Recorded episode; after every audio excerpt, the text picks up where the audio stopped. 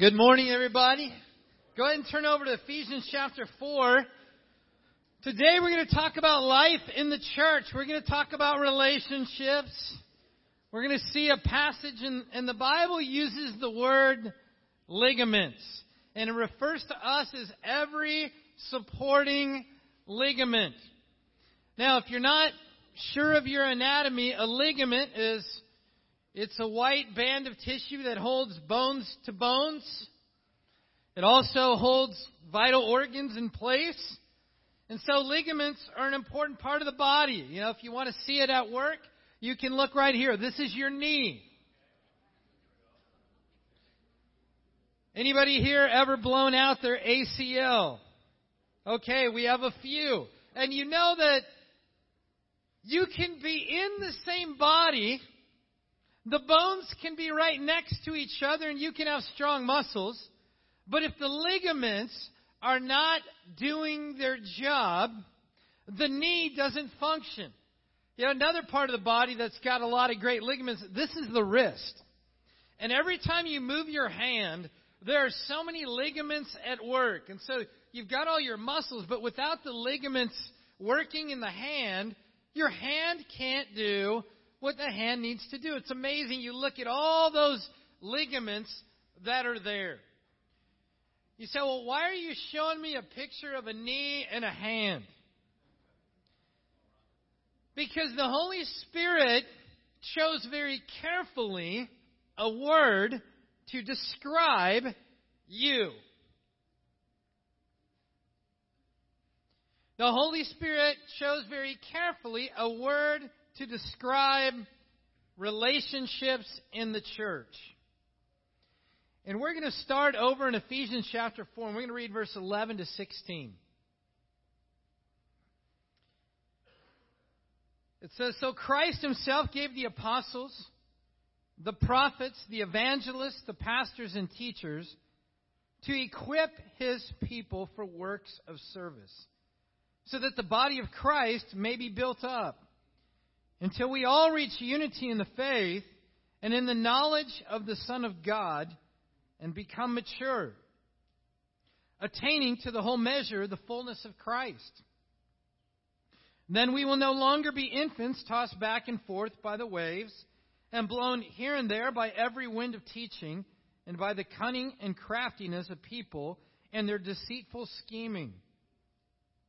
Instead, speaking the truth in love, we will grow up to become in every respect the mature body of Him who is the head, that is Christ.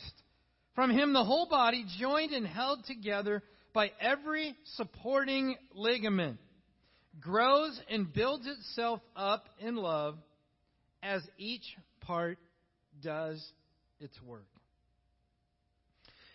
It's talking about life in the church. It's talking about life in the body of Christ. Uh, we live in a world that kind of views church as a separate entity from Christianity. And so you'll hear people say, hey, I'm tight with God, but I don't want to have anything to do with church. Or I love God, but I don't go anywhere on Sunday. You know, I'll go one place, I'll go to another, but that's really not what's important because God and I are awesome. That is just not a biblical teaching. There is no such thing as New Testament Christianity outside of the life of the body of Christ. The fact is, the body of Christ, the church, is the training ground for what we're going to do in heaven. We're imperfect, we're sinners, and so we need to work out our flaws. We need to grow, we need to mature, and so we get the chance to practice with one another so that when we get to heaven, we're good at it. The Bible says it's actually easier to love your brother whom you've seen than it is to love God whom you've not seen. And so relationships are a good training ground. You know, I told our sons when they were in high school, we sat down with them and said, you know, we love you guys. You're about to go to college. And unless there was some special extenuating circumstances, you can't live at home when you go to college. And they said, Yeah, but it's expensive. And I said, You know what? The woman you marry one day is going to thank us. Because it's just good training ground. You have to deal with things like, My roommate's a slob. And so and so doesn't do their dishes. And then you get some households, and this never works, you know, where they label food items. My milk. You know, that's like, I got a friend spend the night and he wants some cereal, but there's none of my milk. There's my cereal, but there's only your milk. So they can use your milk with my cereal. That's just odd and weird. You don't do that in marriage. You don't do that in a family. You know, it's like you got to work out your differences, but sometimes we try and create all these things to eliminate issues. You know what? We are we are issue magnets. And that's why we need the church because we're not going to do it on our own. We're not going to become like Jesus on our own. We need to be ligaments. The Bible lists that out. The Holy Spirit knew exactly what he was doing. Why did he use the word ligament? Because ligaments keep bones connected and keeps organs in their correct place. The Bible says that our relationships are defined as every supporting ligament. You say, for what purpose? It says to prepare God's people for works of service. So, what's that? Well, the context is relationships within the church of what's going on. The works of service is church life. Now, I grew up in a church where you had church friends and then you had your real friends. And the church friends are the people you hung out with on Sunday morning, and your real friends were the people that you hung out with the other six and a half days. And so the first time I saw a church where people loved being together and hung out multiple days of the week, it was unique. It was special. It was different. I was like, wow, I've never seen anything like it. But can you imagine if your ligaments said, I am just going to function on Sunday mornings? Your wrist, your knee, they're on their own the other six and a half days. Good luck. Like that would not be good. But God has a purpose in mind for you. You're a part of the whole equation. You're a part of the family. You're a part of the body. And you go, yeah, but sometimes I don't feel that way or I feel disconnected. Well, there's reasons for that, and we're gonna we're gonna look at those. But the church life is purposeful. There's a reason for it. And it's not just to sit there on a Sunday morning and attend, or come to church at midweek on a Tuesday night and attend. There is a function that you are to be accomplishing as part of the body of Christ, as, an, as, as a supporting ligament. What is it? It's to build up the body of Christ. There's works of service for you to do. Yeah, it says, so that the body of Christ may be built up. You know, we like it when our body functions correctly. You know, don't you like it that way? If you're injured and your body is not functioning correctly, you don't go, "Oh, a big deal." You're like, "I just I just want to get healthy. I just, you know, I want it to feel better. I want it to feel stronger." I, I remember when I had shoulder surgery, and I came I came out of the surgery and I was in this sling, and the doctor said, "Hey, just make sure you're stretching it out." Walk your hand up the wall. And I would do that multiple times a day. And I'd stand, uh, you know, and then eventually I started losing my range of motion. So they sent me to physical therapy. But I remember my first day of physical therapy, they gave me a one pound weight and said, okay, hold it, turn your thumb down, and then lift the one pound weight. It was one pound, and I'm telling you, I did not have the strength to lift it. And I remember the lady that was my physical therapist, she goes, okay, fine. You can do it without the one pound weight. I'm like, touche, that's correct. And I, so I had no weight in it, and I'm struggling to lift. I was not like, oh, this is so awesome. I was like, I can't even lift one pound. It's not healthy. It's not right. I got a problem. I want to get it better. I want to get it stronger. You know, the body's designed to work in a certain way, and when it does, it's amazing. It's so complex. God is a phenomenal biomedical engineer. He has orchestrated things in so many miraculous ways, it's incredible. The human body is amazing. I don't know how anyone can study the human body and not believe in God. But you know what? The church is amazing and it's orchestrated and designed by God in, with the same spectacular reasons behind it. And when the body of Christ functions the way it's meant to be, it's incredible. You want a snapshot of what it looks like? Wednesday, we had a celebration of life for a dear sister, Sharon Yarbrough. It was an amazing time. You know what that was? That was ligaments working together. That was a healthy body of Christ. I mean, there was all kinds of dancing going on. A lot of good food. I went back to the uh, spicy shrimp multiple times. Fried chicken. I did have a little bit of salad. I know. I just you guys would be proud of me. Uh, seconds of ice cream, but I mean, it was just an incredible family time. Everybody who left was strengthened. You know why? Because we were built up. We were built up in love as we remembered a very dear sister. You know, that's what the body of Christ accomplishes. You know, I've been to a lot of parties in 50 years of living where did not leave with the same feeling I left on Wednesday night. There are many people that would marvel that that was a funeral, that that was a celebration of life. I mean, it was it was more fun than some weddings I've been to. Just saying. Say, why is that? Because the body of Christ is amazing. And we got to experience that together. You know, sometimes the body is just isn't the way it ought to be. See that pinky finger there?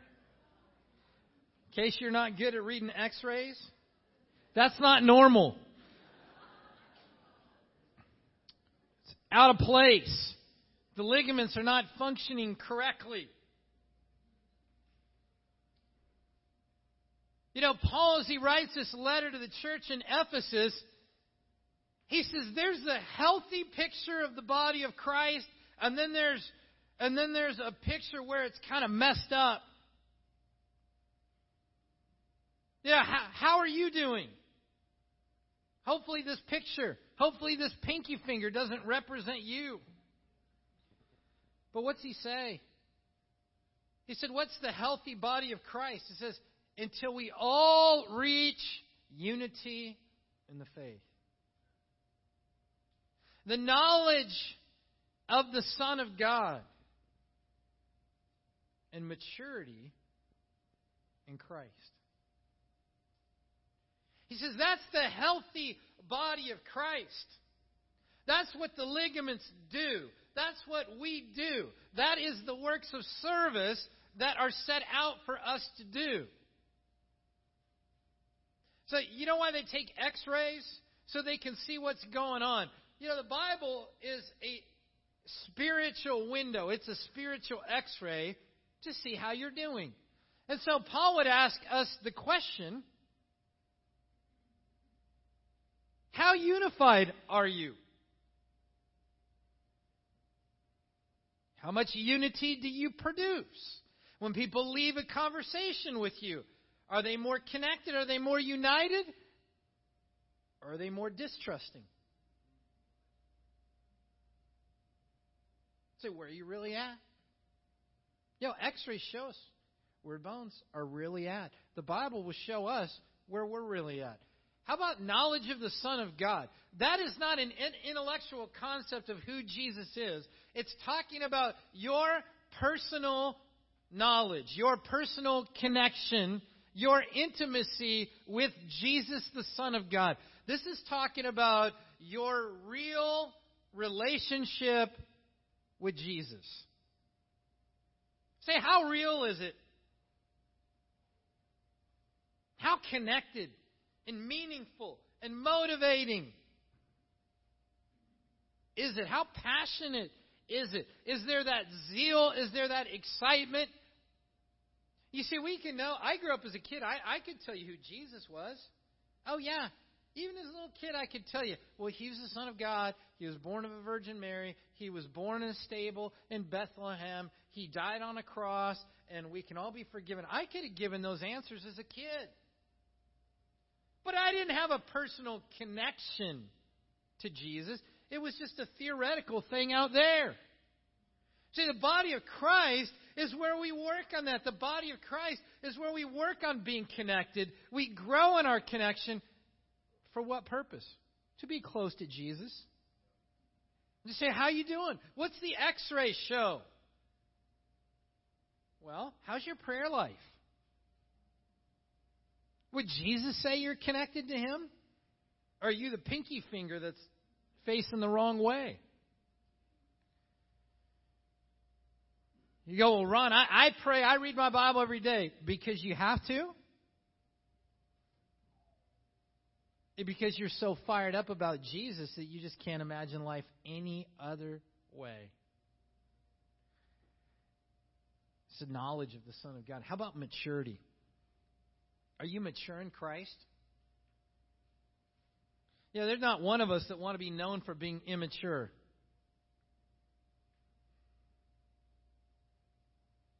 Immaturity is not a hallmark of anything.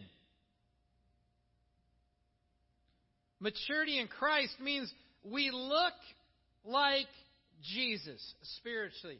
We live like Jesus. We act like Jesus. We function like Jesus. We have the character of Jesus, the self control of Jesus, the mission of Jesus. That's maturity as a believer. You say, well, Ron, I mean, I'm not perfect. Well, good news. Neither are any of us. But we still strive for perfection. We don't let ourselves off the hook of maturity because we're not perfect. We should be more like Jesus this year than we were last year. We should have greater faith this year than we did last year. We should have greater self control and discipline. And a better walk with God, and better evangelism, and better hospitality, and more patience, and more wisdom. Why? Because we're becoming mature in Christ. Notice the Bible does not say that a healthy church is old. Says healthy church is mature. Old and mature are not the same thing. You can be young and mature, and you can be old and immature. That's, that's the goal. That's, that's the healthy picture of what the church looks like. That's a picture that's painted. So, so what's the spiritual X-ray of your life show? How you doing? Yeah, the passage goes on and it and it talks about a couple things of, of being immature. In verse 14, it says, "Will no longer be infants, tossed back and forth by the waves, blown here and there by every wind of teaching." and by the cunning and craftiness of people in their deceitful scheming. You say, what's this a picture of? Infancy. Okay, here's a picture for you. This is from the America's Cup. It was either last year or 2015, and this is the New Zealand boat. These boats are millions of dollars. It's the greatest sailing uh, race that happens every year. It's an amazing thing. Now, in case you're not a sailor, this is not a good picture. I had various choices of ones. They had ones with the where the boat was in the water upside down. But I thought you might not get an idea of what just happened, so I picked this picture. This boat's on its way over. You look at the the, the guys at the bottom, big catamaran here, and, and the wind is blowing this thing over. You know, they're they're trying to win a yacht race. They're trying to win. They got places to go. And the wind blew them over. Had to get a big boat with a crane on it, and because it's not just like, oh, we'll just tip it right side up. It took a lot of effort. You know, some of us spiritually, here's where we're at. We are this sailboat emotionally and spiritually. You know, it tells us two things that just toss us around. What's the first thing? What you hear. Everyone to teaching. Oh no. Here we go. Well, what's that look like? Well, it can be intellectual things. It can be theoretical things. It can be doctrinal things. It can be political things. It can be opinions of your spouse. It can be opinions of your kids. Parents, you know that feeling? When you're training your kids and they go off to, you know, junior high or high school and they come home one day and guess what I learned? And they start telling you their opinions. And they're not ones that you agree with. You're like, where'd you learn that? My teacher told me. So, parent, how do you, how do you do with that moment? Are you the sailboat? Are you able to stay calm and steady? You know, there's there's a lot of what we hear that's gonna that's tosses back and forth. Oh no, so and so said this. Oh, the wind's blowing. So and so said that. And I remember sailing with my dad in Jamaica. My dad was not a nimble person in his old age, but he wanted to go out sailing. And so we, we took a catamaran and we went out, and it was a great sailing day. The wind was blowing about 25, 30 miles an hour. And we're out there, and I'm like, Dad, okay, you ready? I'm about to turn. And when I tell you now, you just lay down on the mat and do not put your head up to see what's going on until I tell you it's okay. You know, and we're out there and we're flying along in the waves, and I'm like, all right, here we go now. And then he'd lay down and we'd turn, and then the wind would catch us, and away we go. And it was fun. But there's times where I go, Dad, you got to get on the other side of the boat. We're going to tip over, and the wind is taking us. You know what? Sometimes that's how we feel in life. Paul says that is not a mark of maturity. Our kids say it a different way. They say things like, Dad, why are you freaking out?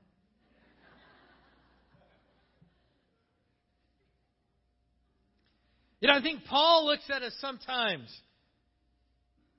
they say, well, you know, what are you all bent out of shape about? It's like, well, so so said this, and I read this in the paper, and da da da. And Paul's like, why are you freaking out? This is infancy.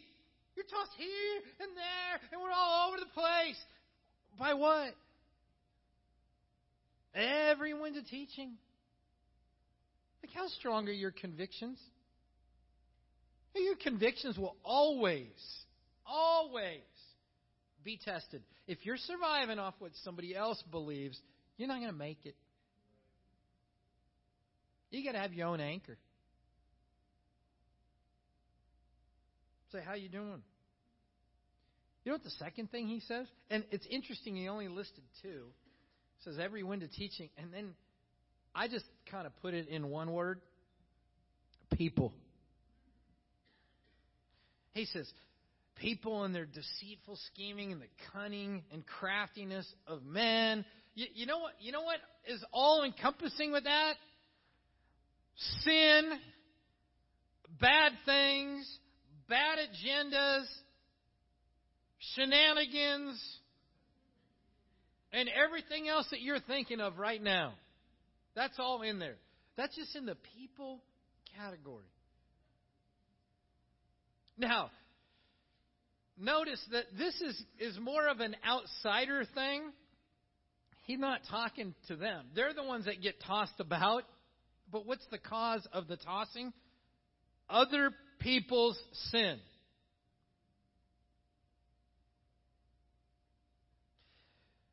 You know, I remember talking to John Mantle once when I don't remember which son was going through some stuff and it was emotional, and you're just like, oh my goodness, what's going on? And you know, like, John, I just feel this way, and it's like discouraging. And he goes, Ron, if you sin because your child is sinning, that makes no sense. He goes, Didn't you say Jesus is Lord of your life? Is it? Or is it your kid's behavior that is Lord of your life? And I remember John saying, The greatest gift you can give your kids is an unaffected Christianity.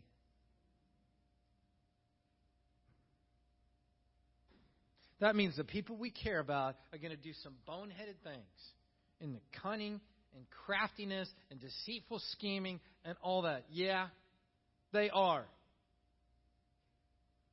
But if it's tossing us all around, the Bible says, you're an infant. It's not mature. You know, we try and be sophisticated, don't we? Well, it's because I love them so much, I'm really concerned. No, Paul says, if it rocks your world spiritually, I'm not saying if it hurts, I'm not saying if it's discouraging, I'm not saying if it's painful. He's saying if it rocks your world spiritually, so that you're tossed about like the sailboat that's tipping over, Paul says, immature. Immature. Says those are the things that get us upset. Say, how you doing? In those two categories? Anybody you know done any boneheaded things? How you handling it? Are you steady through life? Faithful through life? Or is your catamaran turning over? Remember where we started. This is church life. This is relationships. This is ligaments. This is all in the context of how the body of Christ is supposed to function. Notice it does not say you might be the unlucky person that has somebody do a boneheaded thing to you. No, it's kind of a given, isn't it? That these things are going to happen. And if you're disconnected and the ligaments are not functioning, you open yourself up to all this immature behavior of toss here and there and all that. He says the problem, you know, what's going on in your life? Now the problem is is the lack of connection with the ligaments. The ligaments are not holding in place everything that's supposed to be held in place. It's a reflection of your relationships. We're never going to escape issues. We all got issues. So, what do we got to do? Well, it's time for repair. This is not a picture of Mark Felici's hand. you know, I told him, I said, you shouldn't jump on slippery rocks right before basketball camp and teen camp. You know, he had to have some repair. You know, repair time is not fun. They got to get in there, they got to cut. If it's really bad, sometimes they got to chisel, they, they got to drill, they got to screw things in there. Why? Because they're fixing the bad connection. I thought about showing a before and after picture of uh, my son Michael's arm freshman year of college when he was running on the track at high school on Good Friday with his buddies and fell, snapped both bones in his arm, so his arm went this way and then like just made like a 20 degree angle. But then I thought some of you might be grossed out, others you might thought it was cool, and you can see me later. I got it. So I just showed this one. Uh, but he needed repair. To this day, he's got uh, two or three different plates and a whole bunch of screws in his arm. I also have a picture of that X-ray, so that's kind of cool. Um, but you need repair time. You know, the Bible only gives us one practical to repair the problems. What is it? Here's what, here's what it says Speak the truth and love. You know, so you got this. Okay, here's what the body of Christ is supposed to be doing, but sometimes we're tossed, you know, here and there by every wind of teaching, and then the things people do, and then it says instead, speaking the truth in love, we will grow up into all things, and that is Christ. They, get, they give us the one practical: speak the truth in love. That's how the ligaments are defined. Speaking the truth in love. Now, some of us, especially when we're offended, we want to stop with the first part of that. Speak the truth. I'm going to give them a piece of my mind. Bet you felt better afterwards, didn't you? Yeah. How did they feel? Well, they know that they hurt me. Here, here's a good thing to think about. Okay, when you sin against somebody, how would you want to be spoken to? Yeah, would you want to be challenged in the exact same way? I really hope if I do a bad job at work that my boss sits me down and gives me a piece of their mind. That's what I want. And if I mess up in my marriage, I want my spouse to sit me down and give me a piece of their mind. That's what I want. No, we never want that. But isn't it amazing when we're offended how much we want to give that? Now it says, speak the truth in love. That means we are filtering it through the listener's ears going, will this be received the way I want it to be received? The goal of speaking the truth in love is not to vent our feelings. The goal of speaking the truth in love is to build up the offender. That's the context. Now, sometimes we think this is a given speak the truth. Well, of course, as Christians, we need to speak the truth. Are we? Is there any conversations you should have had by now? And you haven't because you've been afraid to speak the truth. Somebody hurt my feelings, and I'm thinking about them right now because the Holy Spirit's making sure their name comes to mind. And I've thought about it, and it happened a week ago or a month ago or a year ago or five years ago, but I didn't tell them because I was afraid. We haven't spoken the truth.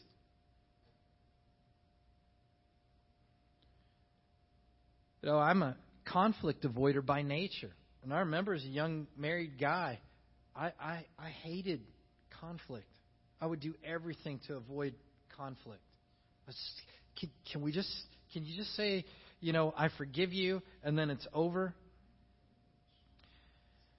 And, you know, I, I would feel things, but I didn't want to say it because then it might have a conflict, and I didn't want to have a conflict, so I'm, oh, I'm taking the high road, which means I'm avoiding the conflict. I wasn't taking the high road. I was still keeping track. And then you know what I would do? You'd have five or ten of those situations, and then the eleventh one would happen, and the Scud missiles would get launched. You know why? because I would give her 11 situations of reaction. Say, whose fault is that?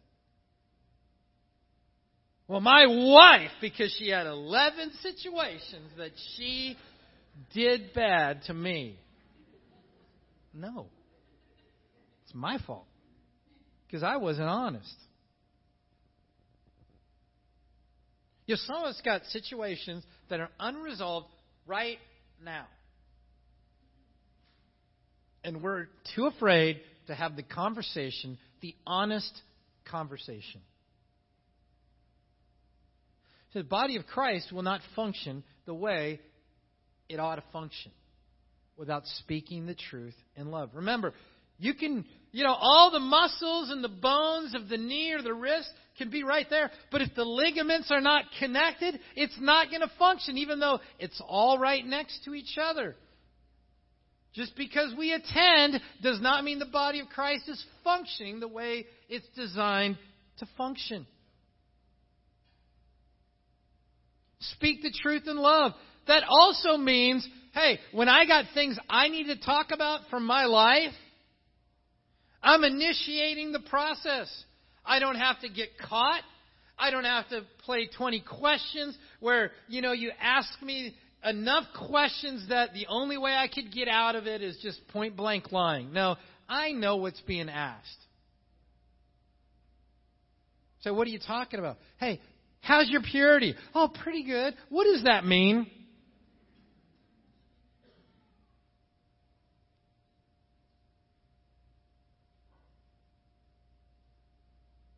If my wife said, Hey, honey, are you faithful in our marriage? I'm pretty faithful. Do you think she might ask more questions?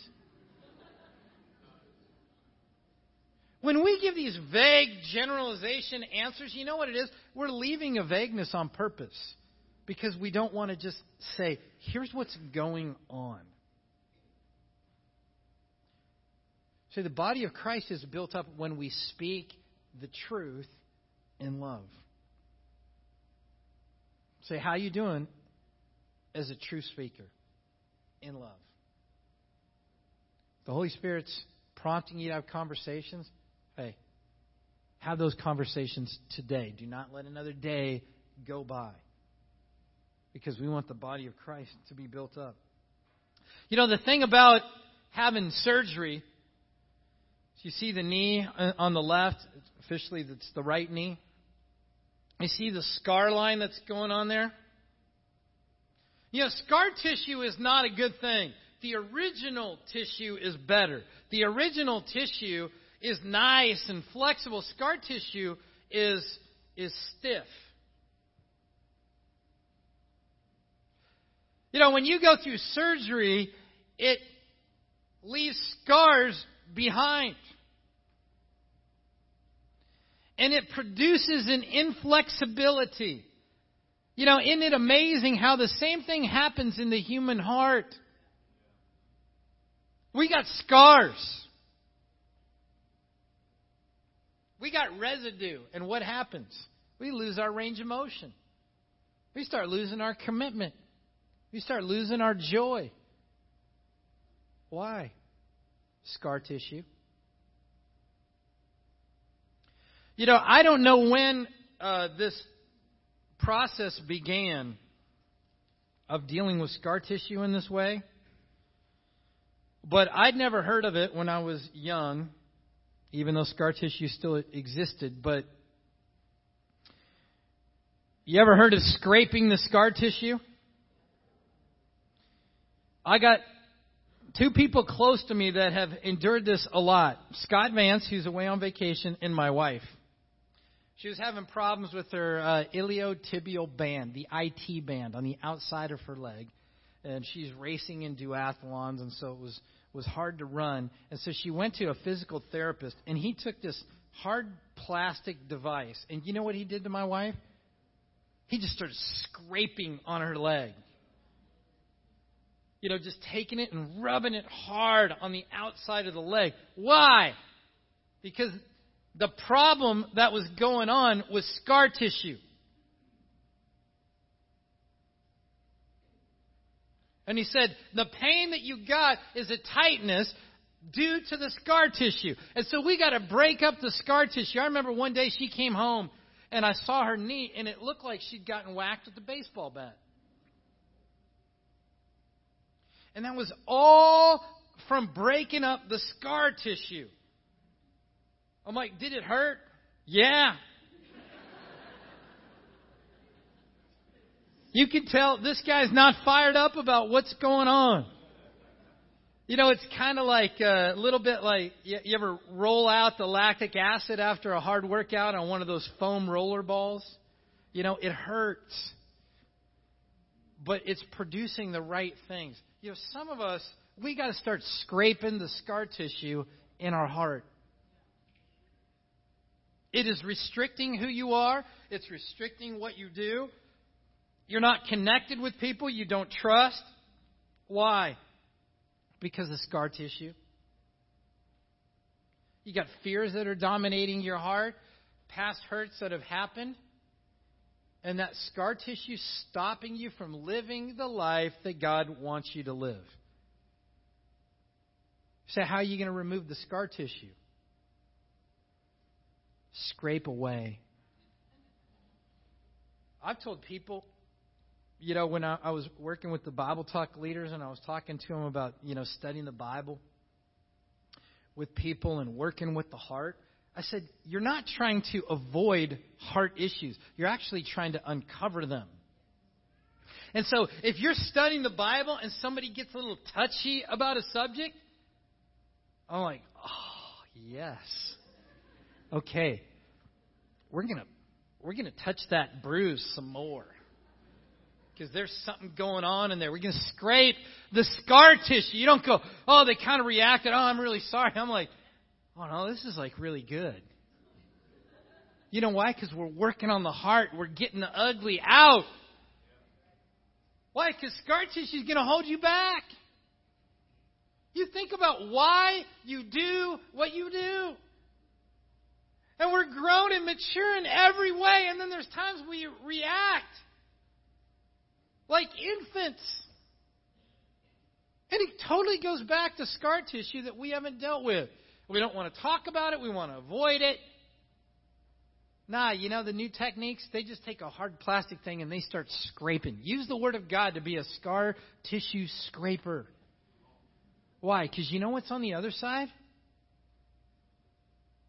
Health, flexibility, trust and connection. You know, the final part of that verse we read, it says, the body grows and builds itself up in love as each part does its work. You know what each part doing its work means? Is that each part needs to do each part. That means you. It does not say the Bible talk leaders do the work and the rest of the people don't.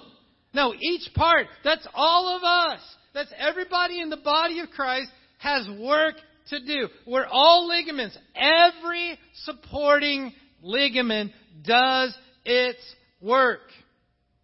That's you. You are necessary. You are vital to the health of the body of Christ. You know, I told you about the inchworm push up that I was a part of at GoRuck. I don't. This isn't a picture of the one I did, but this is another one. And so, you know, your legs are on top of the person behind you, and you do a group push up with your rucksack on with 25 pound weight in there too. That was a joy. At the end of hiking 17 miles. But this doesn't function if one part says, nah, I'm kind of tired, I'm going to pass on this one. And the church is the same way. As each part does its work. So, what work do we have to do? We got to support one another. We're all in charge of supporting all of us. We got to strengthen one another. Somebody's hurting, we're all in charge of strengthening one another. We're all in charge of connecting with one another. So we see somebody that's hurting, we see somebody who's isolated, you go, oh, well, they're not in my ministry. Doesn't matter. We are part of the every supporting ligament. We connect. We all need to be unifiers and unite. We take people that are separate, we get them together, we get them reconciled. We're stabilizing forces. I mean, the wind starts blowing, somebody's unsettled. Hey, we come in and we help calm the storm. We bring maturity or wisdom or faith, encouragement to a situation. And finally, we mature one another. The body of Christ should never look the same. A month from now, a year from now, we ought to be more like